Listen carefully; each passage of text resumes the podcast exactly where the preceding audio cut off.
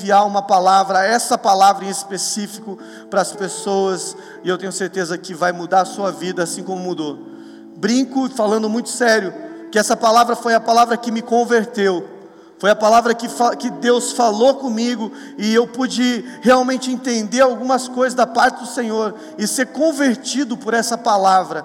Então eu sei que Deus vai falar com você, já falou através dos louvores, mas vai falar ainda através dessa palavra em nome de Jesus. Jonas capítulo 1, você que abriu, é o versículo de número 1, diz assim: Aleluia. Glória a Deus. Todo mundo achou, menos eu. Vou achar aqui, queridos.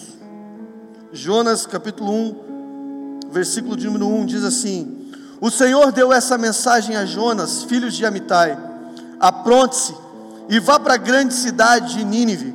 Anuncie o meu julgamento contra ela, pois vi como o seu povo é perverso. Jonas se aprontou, mas foi na direção contrária, a fim de fugir do Senhor desceu ao porto de Jope, onde encontrou um navio que estava de partida para Tarsis. Comprou a passagem e embarcou para Tarsis a fim de fugir do Senhor. O Senhor, porém, enviou sobre o mar um vento forte e caiu uma tempestade tão violenta que o navio estava prestes a se despedaçar. Com muito medo, os marinheiros clamavam aos seus deuses para que socorressem e o lança... e o... para que os socorressem e lançavam a carga ao mar para deixar o navio mais leve. Enquanto isso, Jonas dormia profundamente no porão. Obrigado, filho. Jonas dormia profundamente no porão. Então o capitão desceu para falar com ele. Como pode dormir numa situação dessa? Disse ele: Levante-se, ore ao seu Deus. Quem sabe ele prestará atenção em nós e poupará a nossa vida. Então a tripulação tirou sorte para ver qual deles havia ofendido aos deuses e causado terrível tempestade. Quando tiraram a sorte, elas indicaram que Jonas era o culpado. Por que essa terrível tempestade veio sobre nós? Perguntaram. Quem é você? Qual a sua profissão? De onde vem? Qual é a sua nacionalidade? E Jonas respondeu: Eu sou hebreu e adoro ao Senhor, o Deus dos céus, que fez o mar e a terra. Os marinheiros ficaram apavorados quando ouviram isto, pois Jonas já havia lhes contado que estava fugindo do Senhor. Por que fez uma coisa dessa? Disseram. É visto e visto que a tempestade piorava cada vez mais, perguntaram-lhe: O que devemos fazer com você para que a tempestade se acalme? E Jonas respondeu: Jogue-me ao mar, e ele voltará a ficar calmo. Eu sei que essa terrível tempestade é culpa minha. Em vez disso, os marinheiros remavam com ainda mais força para levar a embarcação à terra, mas não conseguiam, pois o mar ia se tornando cada vez mais violento, mais tempestuoso. Então clamavam ao Senhor, então clamaram ao Senhor e disseram: Ó oh Senhor, não nos deixe morrer por causa deste homem e não nos responsabilize pela morte dele. Ó oh Senhor, tu sabes os motivos por que enviaste essa tempestade sobre ele. Depois os marinheiros pegaram Jonas e lançaram ao mar, e no mesmo instante a furiosa tempestade se aquietou. Espantados com o grande poder do Senhor, os marinheiros lhe ofereceram um sacrifício e firmaram o compromisso de servi-lo. Aleluia. Amém? Feche teus olhos. Senhor Jesus, obrigado. Obrigado por essa palavra. Nós sabemos, Deus, que o Senhor é maravilhoso.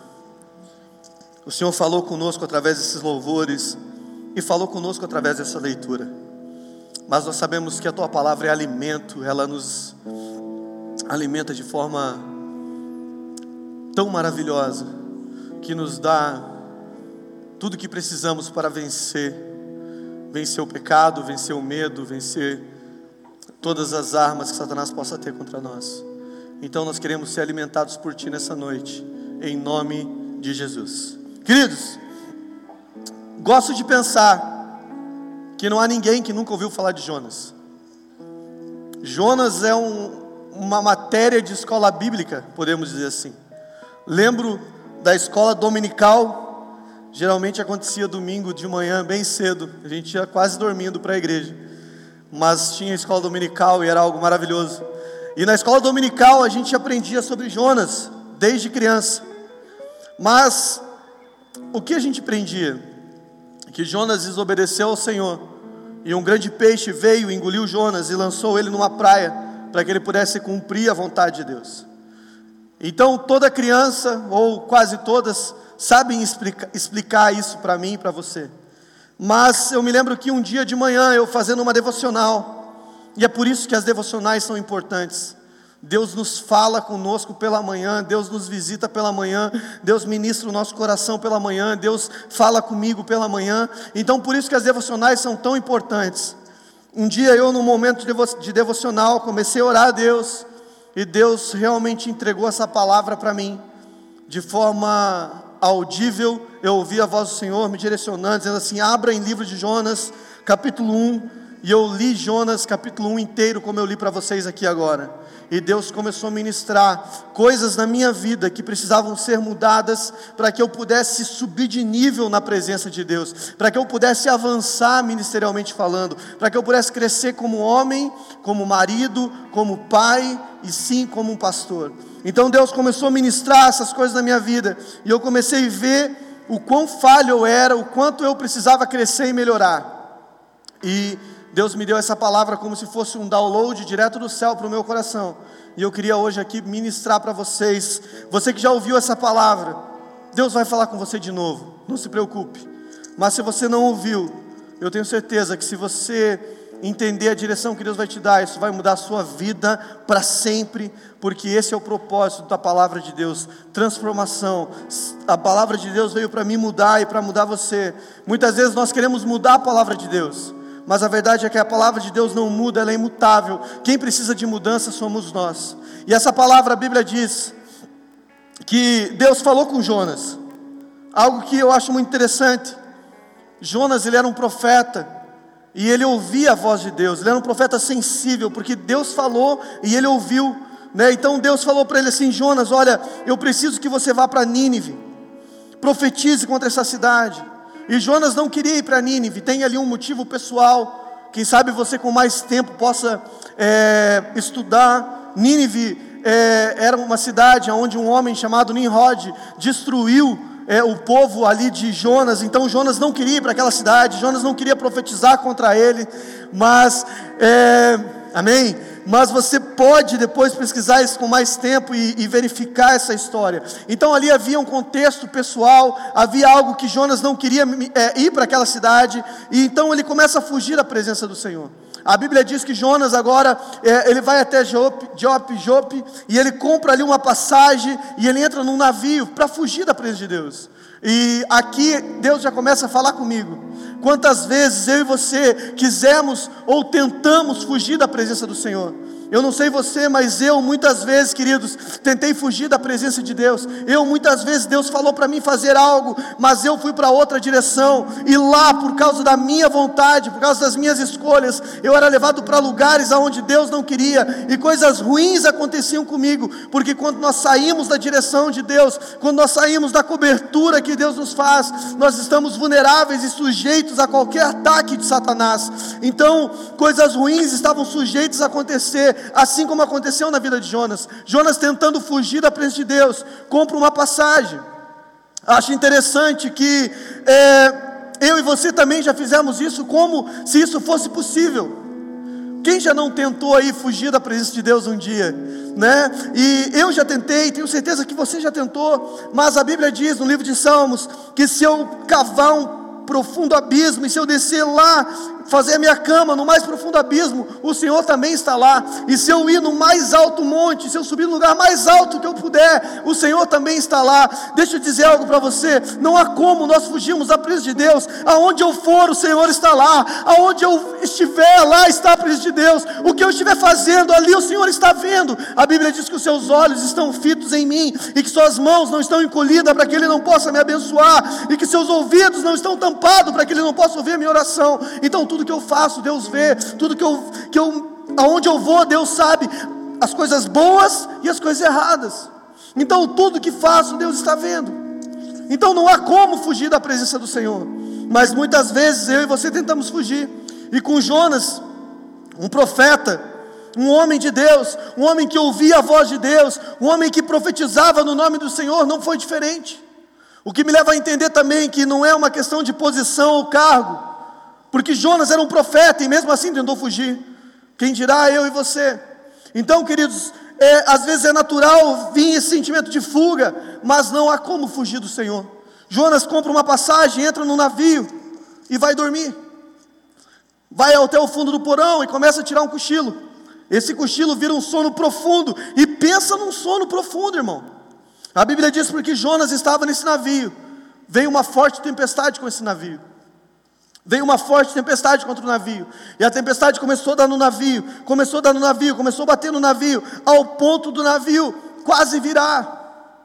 Ao ponto do navio quase virar, e os marinheiros ali, na tentativa de aliviar a carga, aliviar o peso, começam a jogar a carga no mar porque eles pensavam assim: se a gente aliviar o peso, o barco vai se salvar. Mas deixa eu te dizer algo: se Deus fez uma tempestade, querido, enquanto você não se consertar, a tempestade não vai acabar. Enquanto você não entender o propósito e voltar para o centro da vontade de Deus, vai continuar a tempestade.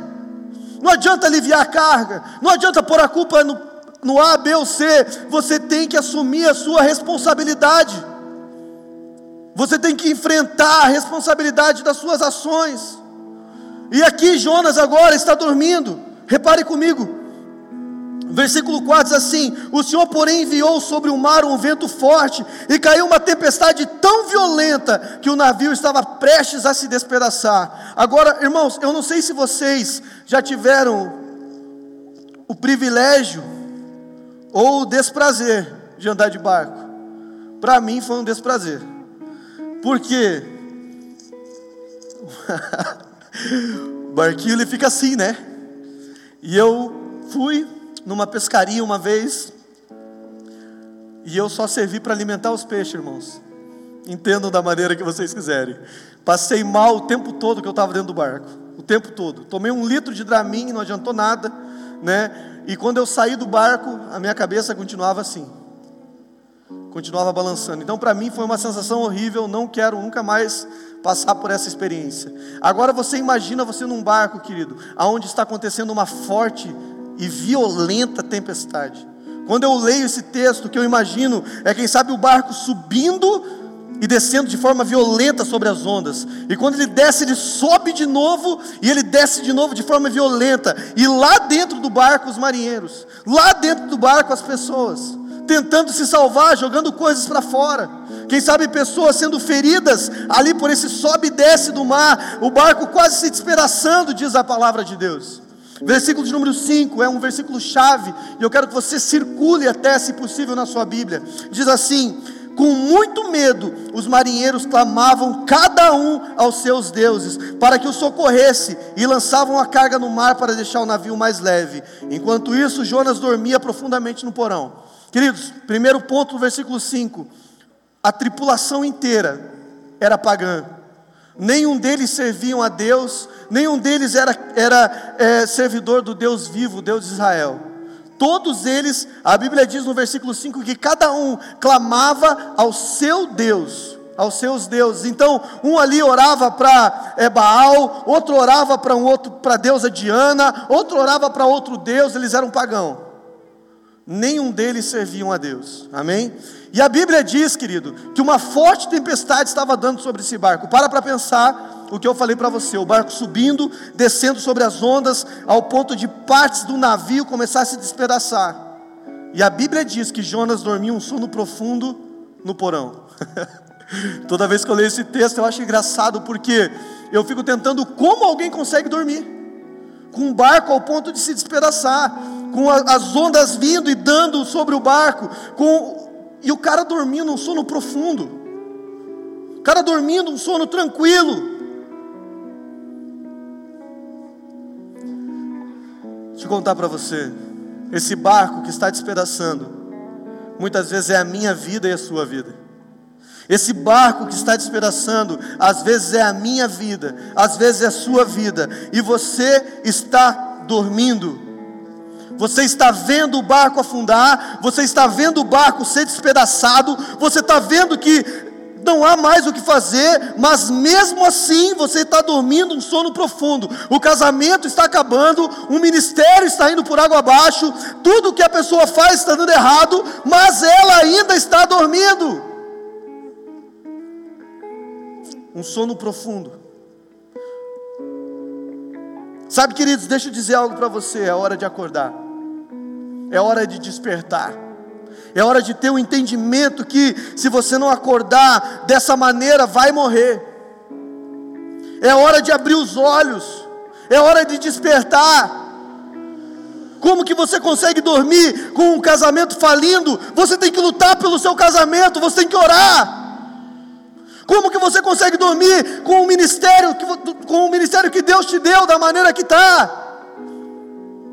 Muda ora, se entrega, busca, mas acorda, desperta.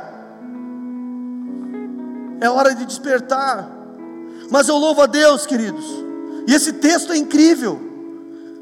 Deus ministra no meu coração, Deus ministrou na minha vida que Deus sempre vai usar alguém para nos despertar.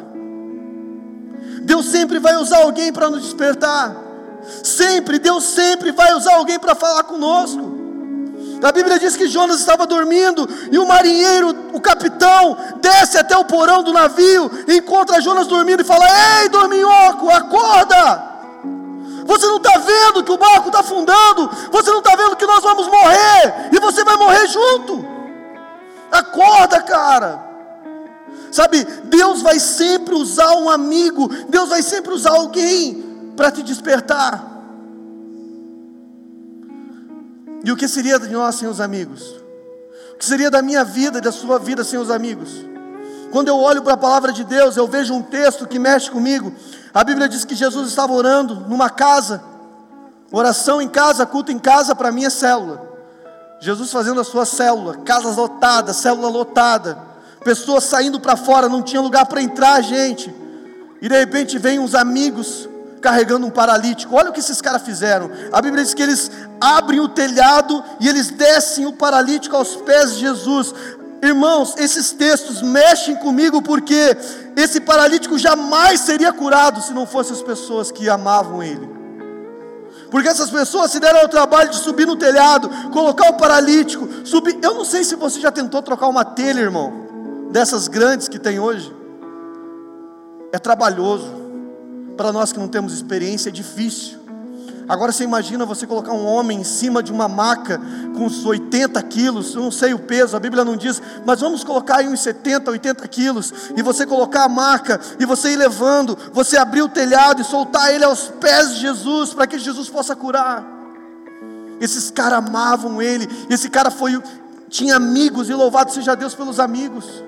Deus sempre vai usar alguém para te despertar. Um dia eu estava dormindo, o barco da minha vida estava virando, a tempestade estava vindo contra a minha vida e estava acabando comigo, mas mesmo assim eu dormi um sono profundo e Deus usou pessoas para me despertar. Deus usou algumas famílias para me despertar. Deus usou alguns homens de Deus, algumas mulheres de Deus. Deus usou uma família para falar comigo, para me acolher quando ninguém queria. Deus usou homens para ministrar na minha vida quando ninguém queria estar perto de mim, porque Deus se importa comigo e com você. Deus usa pessoas para pegar a gente, dar um chacoalhão dizendo: acorda, você está dormindo, mas se você não acordar, você vai morrer. E Deus usou pessoas. Me lembro da família Belete que no meu eu era um drogado, irmãos. E essa família me recebia dentro da casa deles. Fala aí, quem abre a porta para um drogado entrar? Sabe, essa família abria a porta da, da casa deles para mim. Eu podia entrar, eu podia me sentir amado. Eles me chacoalhavam e diziam assim: Marcos, acorda, senão você vai morrer. Marcos, acorda, o teu barco está virando, você não consegue entender. Então desperta. Sabe, eu fui desperto pelo amor de Jesus na vida deles, através da vida deles eu fui alcançado. Sabe, queridos, eu e você precisamos ser esses amigos que despertam os outros, porque um dia nós fomos despertados, um dia nós fomos acordados, e agora nós precisamos ser essas pessoas que despertam outras, que acordam outras, que são agente de milagre. Para de reclamar. Para de murmurar, você já foi alcançado, Jesus já morreu por você, alguém já te pagou o preço para que você estivesse aqui hoje, alguém pagou o preço pela sua vida em oração, em jejum. Agora é hora de você pagar o preço pela vida de alguém, é hora de você ser amigo de alguém, é hora de você acordar alguém dizendo: Ei, desperta, querido. Você pode não estar tá vendo, mas você vai morrer. Sabe, a minha maior tristeza é ver que a maioria dos meus amigos já morreram. Isso é triste. Isso é triste, queridos. Então o cara desce até o fundo do porão e ele fala: Ei, acorda, acorda, Jonas, acorda.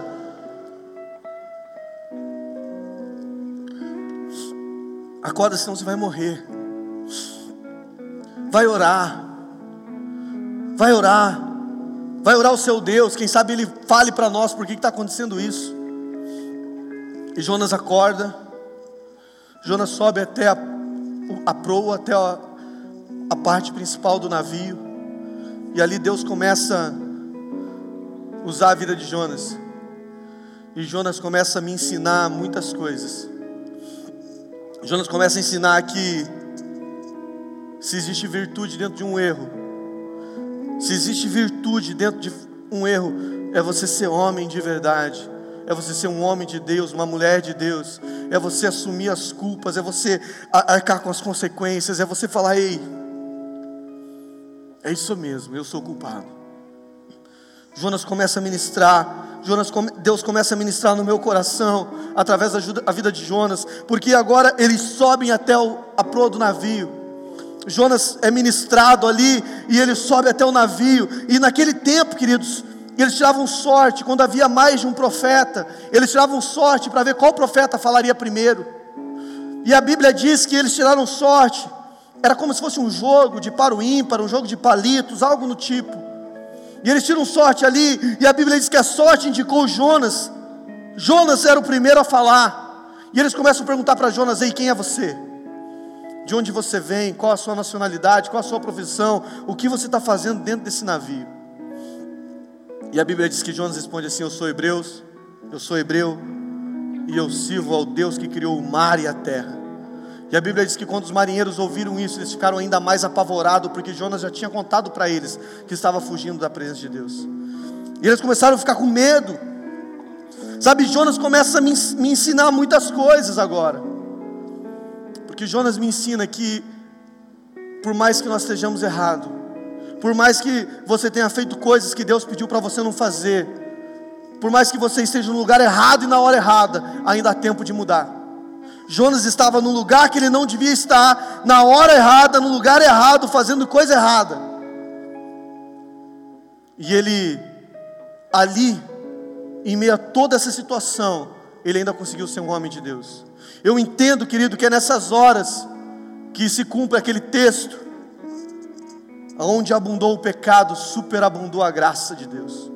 Porque sabe, queridos, ah, Jesus, quando eu olho para a minha vida, quando eu olho para a vida de algumas pessoas que Deus tem agregado, quando eu olho para a vida de alguns irmãos que foram resgatados, sabe, eu me lembro de situações, queridos, de estar no meio do pecado, no meio da lama, no meio do, comendo comida de porcos, e Deus ainda olhar para mim naquele lugar e falar: Filho, você tem uma casa, você tem um pai, você pode voltar.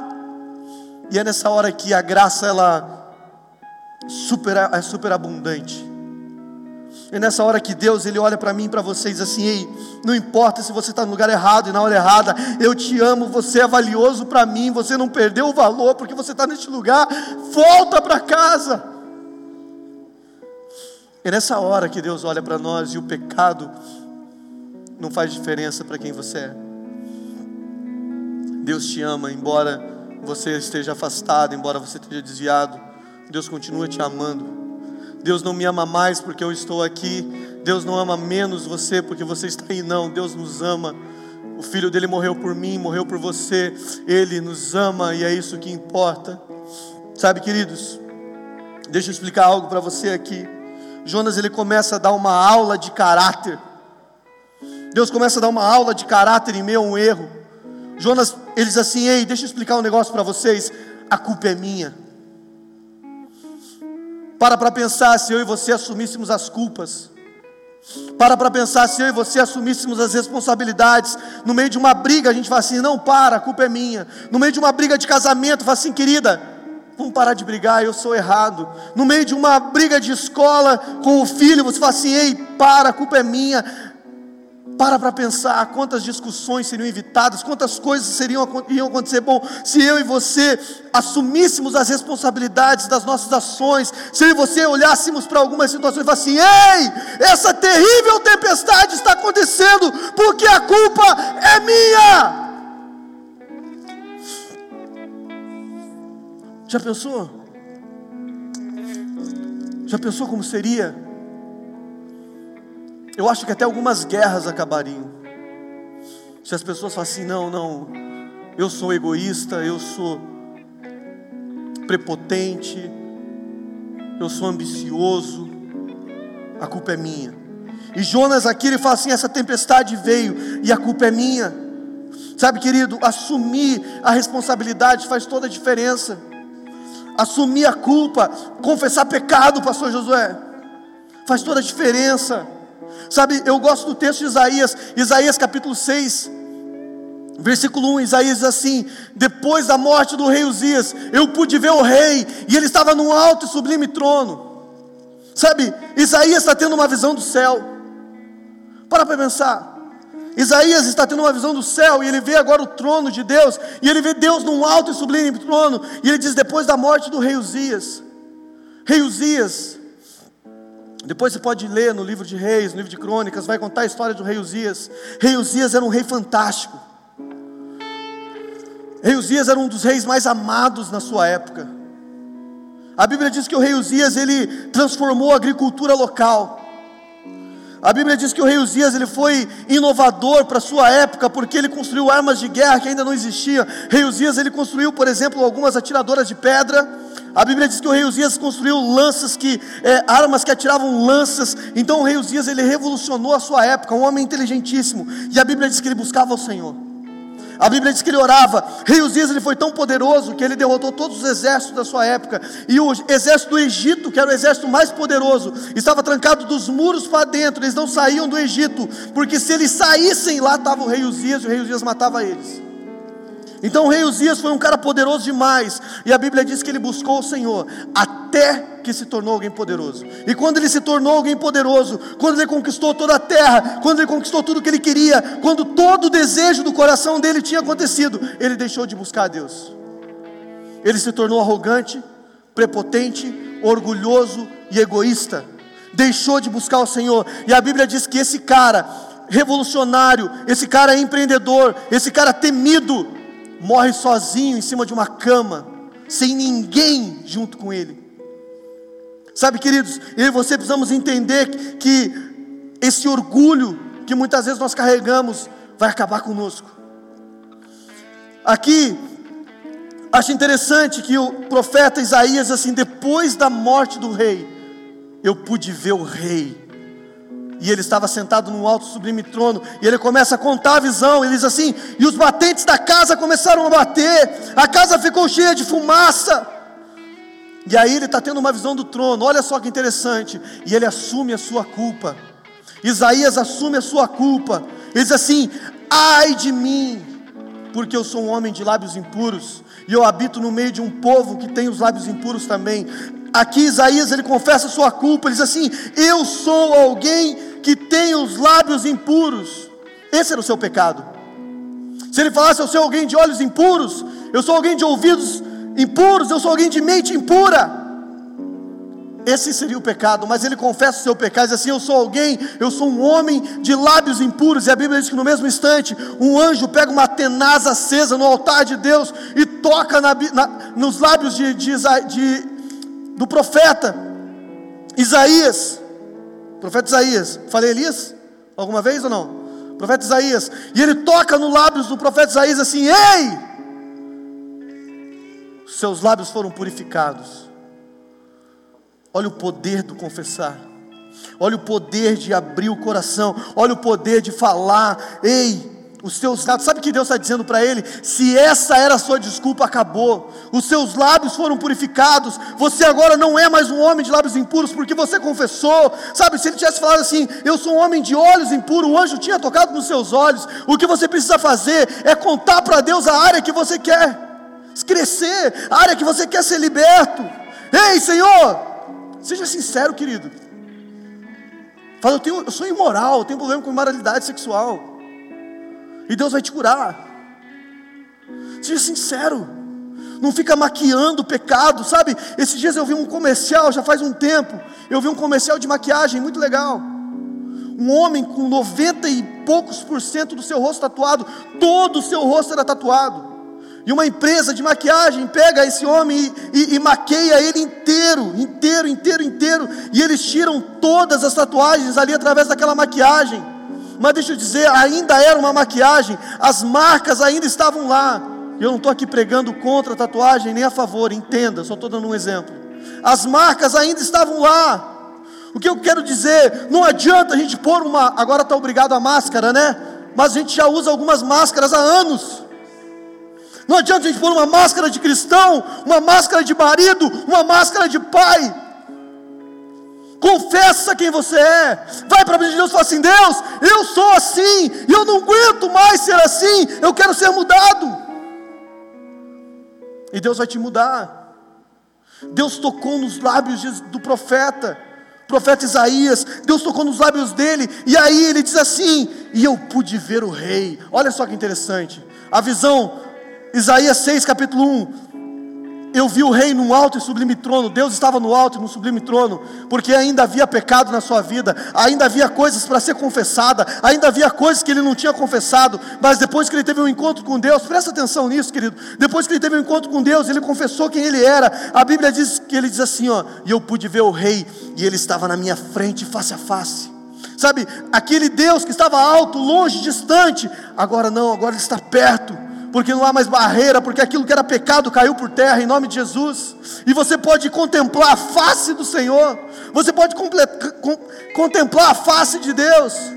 Sabe, Jesus está pregando no templo, e uma mulher encurvada, 18 anos, andava torta, a Bíblia chama-se a mulher torta, a mulher encurvada, e Jesus fala: Ei, mulher torta, vem aqui, eu quero orar por você.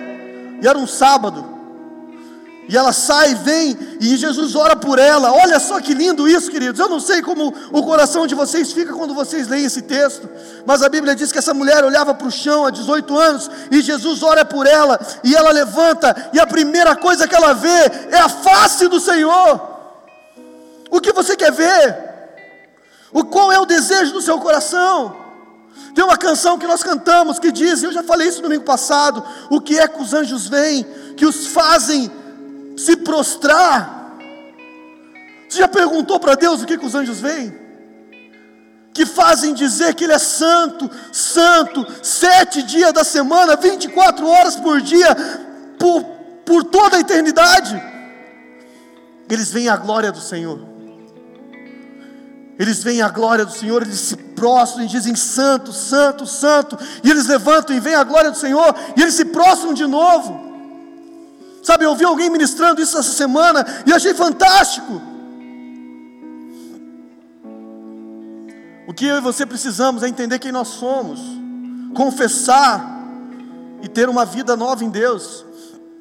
1 João capítulo 1, versículo 9 diz assim: Se você confessar o seu pecado a Deus, Ele é fiel e justo para te perdoar e te purificar de todo pecado. Então, quando você confessa para Deus, você é perdoado, mas você também é purificado. Mas eu entendo, querido, que existe pecado. Eu não sei se já aconteceu isso com vocês. Comigo já aconteceu. Pecado que você pede perdão. E de repente você comete de novo. E você vai e pede perdão e de repente você comete de novo. É porque esse pecado não foi sarado.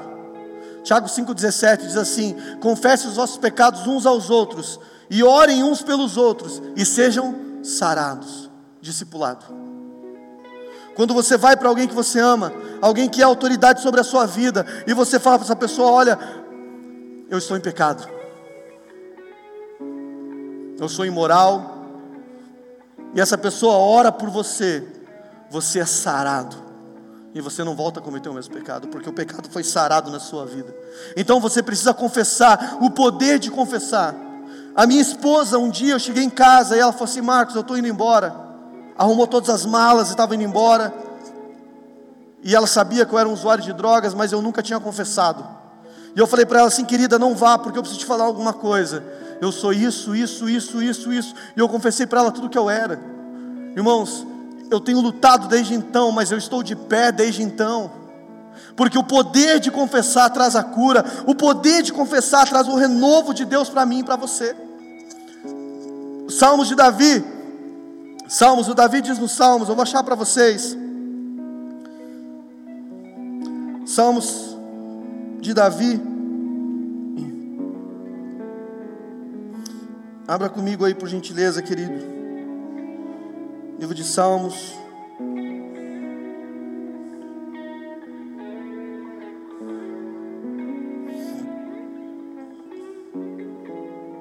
Salmos de Davi 32, versículo 3, diz assim: Enquanto eu me recusei a confessar o meu pecado, o meu corpo definhou, e eu, eu gemia o dia inteiro. Olha o que Davi está dizendo: que o pecado trouxe enfermidade para a sua vida.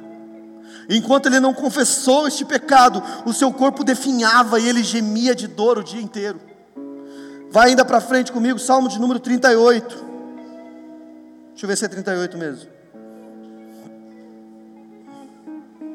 Salmo de número 38, versículo 3 assim: Por causa da tua ira, todo o meu corpo adoece, a minha saúde está arruinada por causa do meu pecado. Sabe, querido, você precisa deixar o pecado, senão o pecado vai matar você. Ou você larga o pecado, ou o pecado vai acabar com tudo que você tem construído até hoje. Dois salmos de Davi. Davi dizendo assim: Olha, sabe, eu já contei esse testemunho aqui.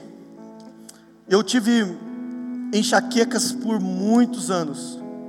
Eu ainda tenho algumas dores de cabeça, mas hoje eu tomo algum medicamento e, e, e a dor de cabeça passa, não se compara. Eu tinha dor de cabeça ao ponto de eu tomar quatro, cinco analgésicos ao mesmo tempo para aliviar a dor. E eram enxaquecas diárias, todos os dias isso acontecia.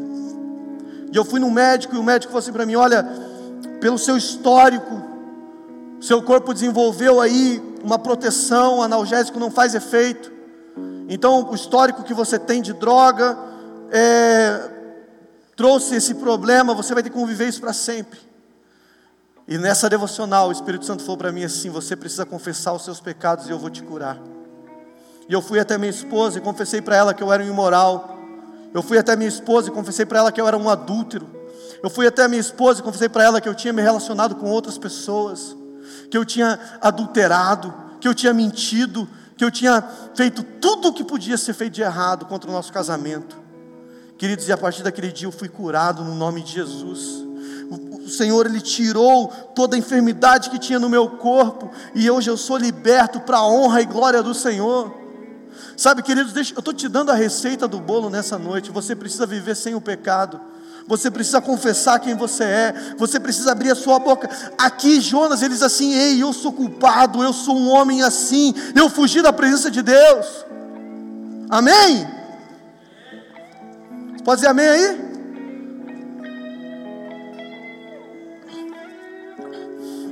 Então Jonas agora, ele assume a sua culpa.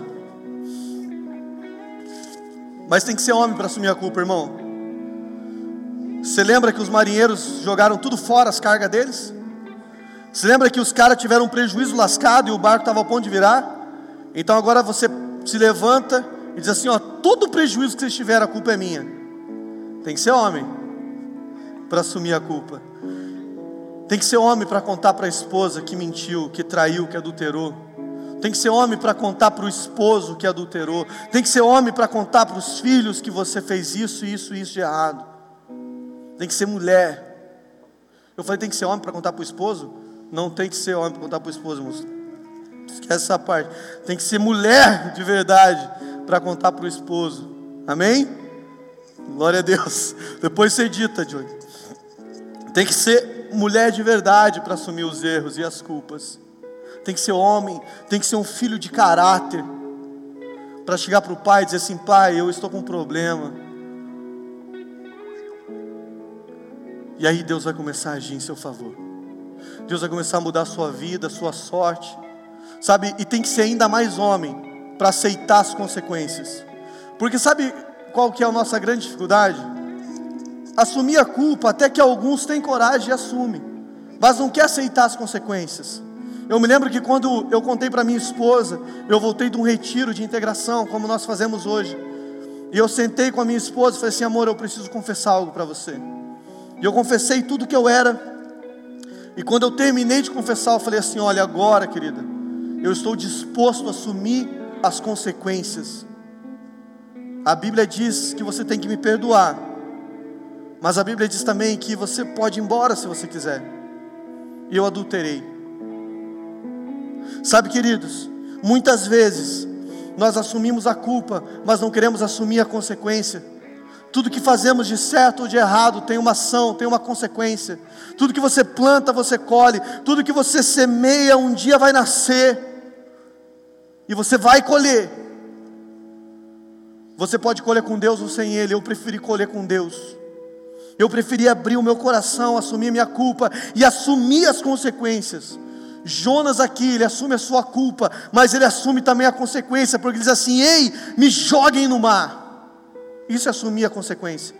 Porque, querido, me joguem no mar. Não é me joga no mar, eu vou sair nadando até a praia, vai estar tudo certo. A Bíblia diz que o mar ia se tornando cada vez mais violento, ao ponto desses marinheiros orarem a Deus, dizendo assim: Deus, não nos tome como culpado pelo sangue deste homem, mas nós vamos ter que jogar ele no mar. E ele vai morrer. E nós não queremos que o sangue dele esteja em nossas mãos, porque tu sabe o porquê que essa tempestade veio sobre ele. Então, quando Jonas diz assim: me jogue no mar, ele está dizendo assim: eu sou culpado, eu assumo a minha culpa, eu assumo a minha responsabilidade. Jonas nos dá uma aula de caráter, de como assumir a culpa, como assumir a responsabilidade. E a Bíblia diz que esses marinheiros, olha que interessante, isso daqui é a cereja do bolo, queridos. Quando você assume a responsabilidade, quando você assume as culpas, quando você assume as consequências, Deus faz um milagre na sua vida. Versículo 5 do capítulo 1 de Jonas diz que todos aqueles homens oraram cada um ao seu Deus, e eu disse para vocês que o navio inteiro era pagão, amém? Vocês lembram disso? Agora, vai comigo de novo para o livro de Jonas. Quando você se posiciona, Deus muda tudo. Jonas capítulo 1, versículo de número 14. Olha só, versículo 5, vamos ler o 5 primeiro?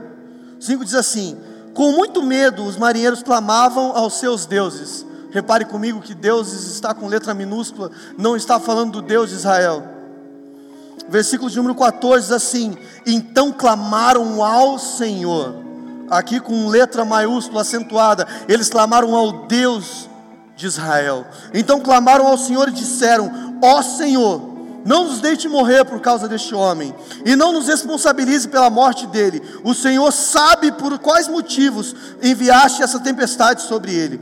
Depois os marinheiros pegaram Jonas e lançaram ao mar, e no mesmo instante a furiosa tempestade se aquietou. Presta atenção, versículo 16: Espantados com o grande poder do Senhor, os marinheiros lhe ofereceram um sacrifício e firmaram compromisso de servi-lo. Jonas, porque assumiu a sua culpa, porque aceitou a sua responsabilidade, porque mesmo num erro ele teve caráter, ele ganhou toda aquela tripulação para Jesus. Ele converteu aquele navio por causa das suas atitudes. Deixa eu dizer algo para você.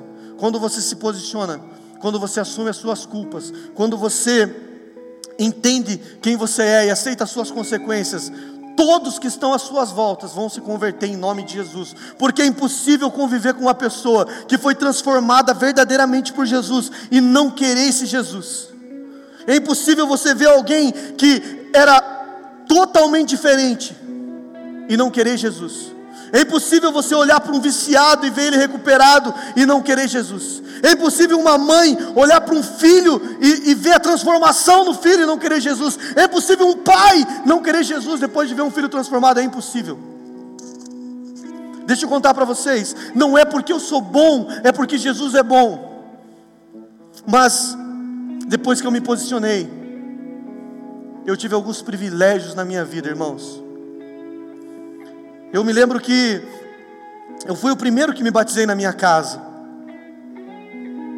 Virei chacota de algumas pessoas da família. Às vezes eu ia visitar alguém e alguém fala assim: chegou o pastor, vamos fazer oferta. Nem era pastor ainda, tinha acabado de me converter. As pessoas faziam piadas da minha decisão. Mas um dia eu orei a Deus, falei assim: Deus, eu preciso ganhar minha mãe. Porque, sabe, queridos, quando você está na dificuldade, no meu caso, a minha esposa ficou comigo, louvado seja Deus pela vida da minha esposa. Mas quando você está na dificuldade, às vezes a esposa vai embora, às vezes os amigos somem, às vezes até mesmo pessoas que você tem certeza que te amam te abandonam, mas a tua mãe fica lá com você. Às vezes, quando o cara vai preso, a mãe vai visitar, por mais que ela diga que não, um dia ela vai ir. Porque a mãe, ela, ela não costuma abandonar, primeiro, pelo menos tinha que ser assim. Né? A mãe, ela, ela costuma ir até o final, pelo menos as mães, né? De verdade. Tem umas aí que não são mãe. Mas eu falei para Deus, eu preciso ganhar minha mãe. Eu comecei a orar, orar, orar, e um dia minha mãe foi para o encontro com Deus, e eu tive o privilégio de batizar minha mãe para Jesus. Eu tive o privilégio de descer minha mãe às águas, e um dia ela me deu a vida, e agora eu estou fazendo ela nascer de novo, no Espírito do Senhor. Passou algum tempo, minha mãe falou para mim assim: Filho, eu quero trabalhar na igreja, e aí eu já era líder na igreja. Eu falei: Mãe, a senhora não pode trabalhar na igreja, por quê? Porque você mora com o meu pai há 30 anos e vocês não são casados. E para você trabalhar na igreja, você tem que ser casada. E ela falou assim: então vou falar com teu pai, porque eu quero casar com seu pai. E ela ia falar com meu pai, e meu pai fugia, irmãos. 30 anos, meu pai falou que estava namorando ela, estava conhecendo ela ainda. Se o senhor estiver me ouvindo, pai, graças a Deus que Deus transformou a sua vida. Porque você era um picareta nessa época. me perdoa, pai, eu te amo. E aí, ela falou assim: "Eu vou, eu vou casar com o pai". Meu pai fugia, fugia, fugia, e um dia eu fui falar com meu pai, eu falei: "Pai, o senhor precisa casar com a minha mãe. Mas para o senhor casar com a minha mãe, é, o senhor tem que se batizar".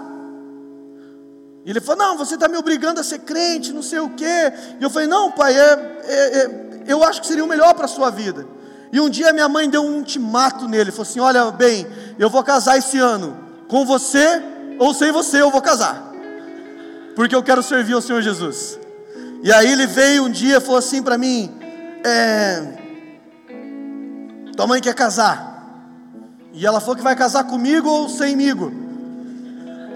Então eu, eu queria ver como é que a gente vai fazer para casar. Eu falei, pai, eu não posso fazer o casamento de vocês. O Espírito Santo me deu uma estratégia na hora. E ele falou, por que, que não? Eu falei, porque o senhor não é cristão. E a Bíblia diz que não pode unir um jugo desigual.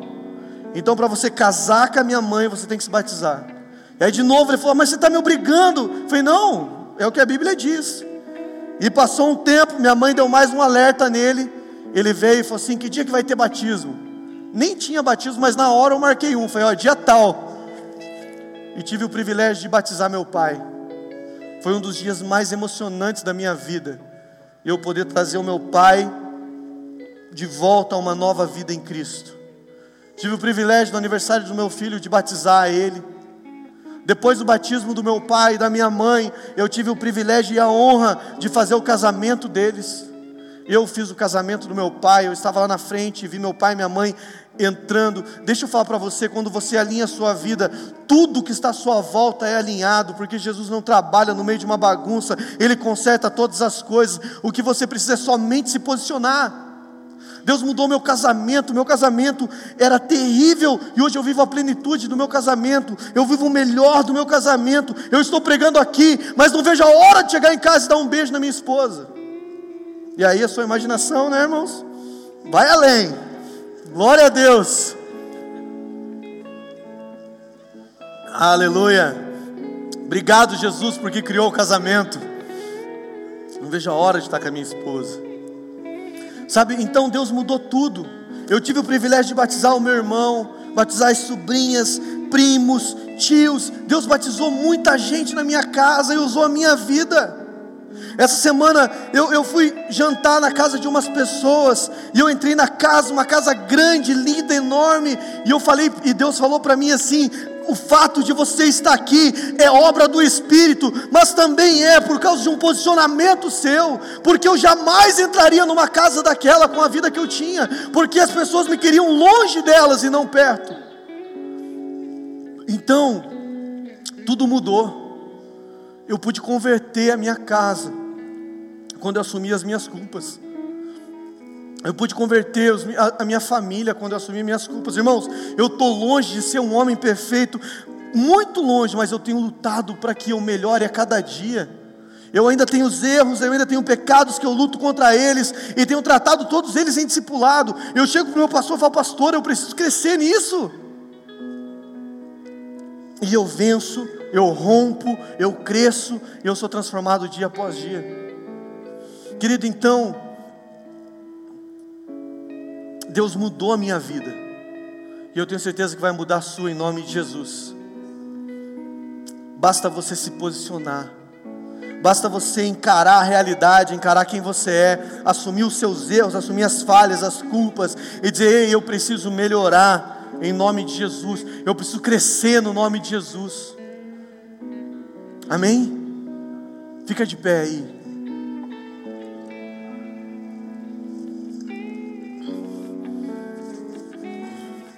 Queria chamar os meninos do louvor aqui à frente para fazer uma canção para nós. É impossível nós ouvirmos uma palavra como essa e Deus não falar conosco, querido. É impossível. Deus falou comigo aqui de forma poderosa. Eu ministro essa palavra já fazem quase quatro anos. E Deus ministrou no meu coração de uma forma arrasadora nessa noite, como nunca antes. E eu quero que você que está aqui conosco, que veio servir na igreja hoje, no culto online, e você que está em casa, eu quero que você se arrependa nessa noite. Assuma os seus erros, assuma as suas culpas, assuma a sua responsabilidade. Assuma aí, por favor, assuma as consequências e se prepare para viver o sobrenatural de Deus. Deixa eu profetizar na sua vida. Quero profetizar que os melhores anos de Deus vão acontecer. Quero profetizar que a partir de hoje, através do seu posicionamento, através da mudança que você vai ter, toda a sua casa será alcançada para a glória de Jesus. Nenhum dos seus se perderá, porque você está se posicionando nessa noite em nome de Jesus. Feche teus olhos. Espírito Santo de Deus, nós queremos orar nessa noite. Queremos te agradecer, papai, por tudo que tu és. Obrigado, Deus, por essa palavra. Obrigado, Espírito Santo, porque o Senhor nos convence. O Senhor nos convence que precisamos melhorar, precisamos crescer, precisamos avançar. Obrigado, Deus. Obrigado por tudo que tu és. Obrigado por essa noite maravilhosa. Deus, começa a mover os corações agora, dentro dos lares. Começa a mover os corações agora Convence, Pai, de quem nós somos e de quem o Senhor quer que nós sejamos. Em nome de Jesus agora. Em nome de Jesus agora. Em nome de Jesus agora, que o convencimento do Espírito Santo possa entrar no seu coração e que você possa se arrepender. Ei, vem, você que precisa voltar para Jesus, volta agora. Você que quer aceitar Jesus, faça isso agora. Diga assim: Senhor, eu te recebo como meu Salvador, como único, suficiente Salvador da minha vida. Escreve o meu nome aí no livro da vida e de lá não tira nunca mais. Papai está te chamando, querido. Volta para Jesus. Volta para Ele em nome de Jesus. Que toda a sua família seja alcançada.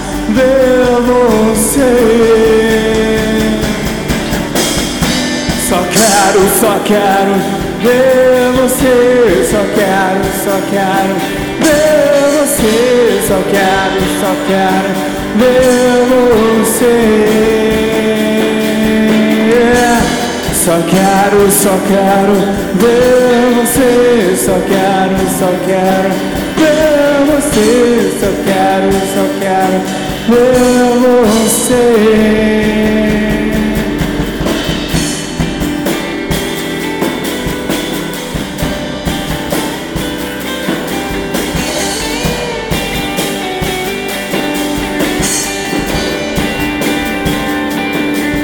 Me leva à sala do trono, mostra tua beleza. Eu quero ver tua face. Me leva à sala do trono,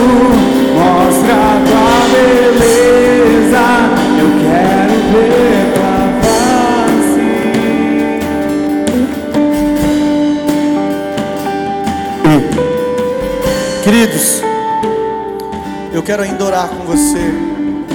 Edgar, vem aqui, meu filho. Edgar é a minha próxima geração.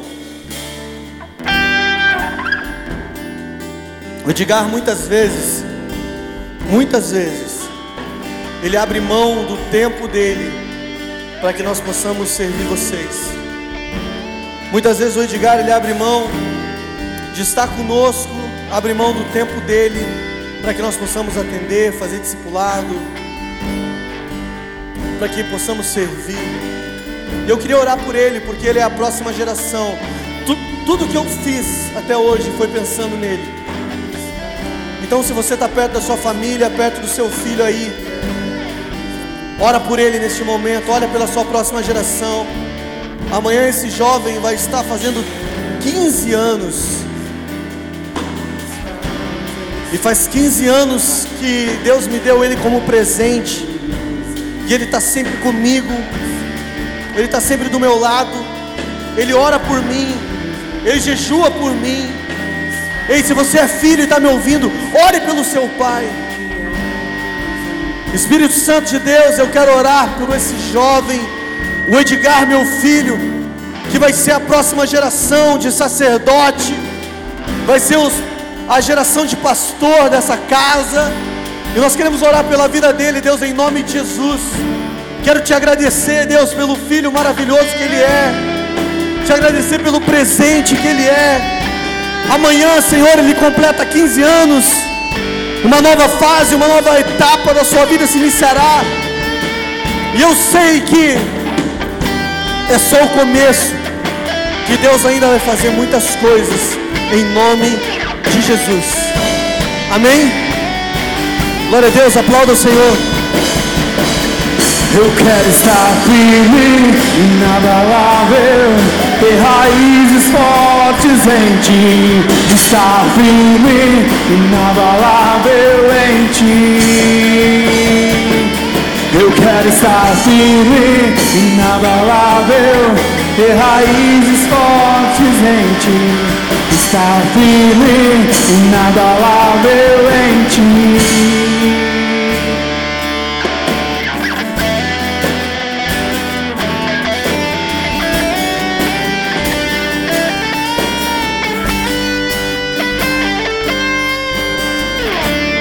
Aleluia. Glória a Deus. Boa noite, irmãos, tudo bem? É graça e paz. É, vou estar orando para a gente encerrar o culto, para a gente ir embora. É, Senhor, meu Deus, Pai, gostaríamos de agradecer pela oportunidade de estarmos aqui essa noite, Pai. Gostaríamos de agradecer a oportunidade de estarmos cultuando, mesmo estando em casa, mesmo estando distante do templo, Pai. Mas que gostaríamos de agradecer porque o Senhor nos deu uma câmera, Pai, você nos deu a oportunidade de estarmos realmente transmitindo a Sua presença, Pai. Que o Senhor venha realmente abençoar essa- esse pessoal que tá, deu o seu tempo para vir aqui na igreja abençoar a vida de cada um que está aqui hoje nos ajudando, Pai. Em nome do Senhor Jesus, amém. Aleluia! Uh! Que o grande amor de Deus, a graça, a paz, a comunhão, a consolação do Espírito Santo de Deus seja sobre todos nós hoje e para sempre. Amém.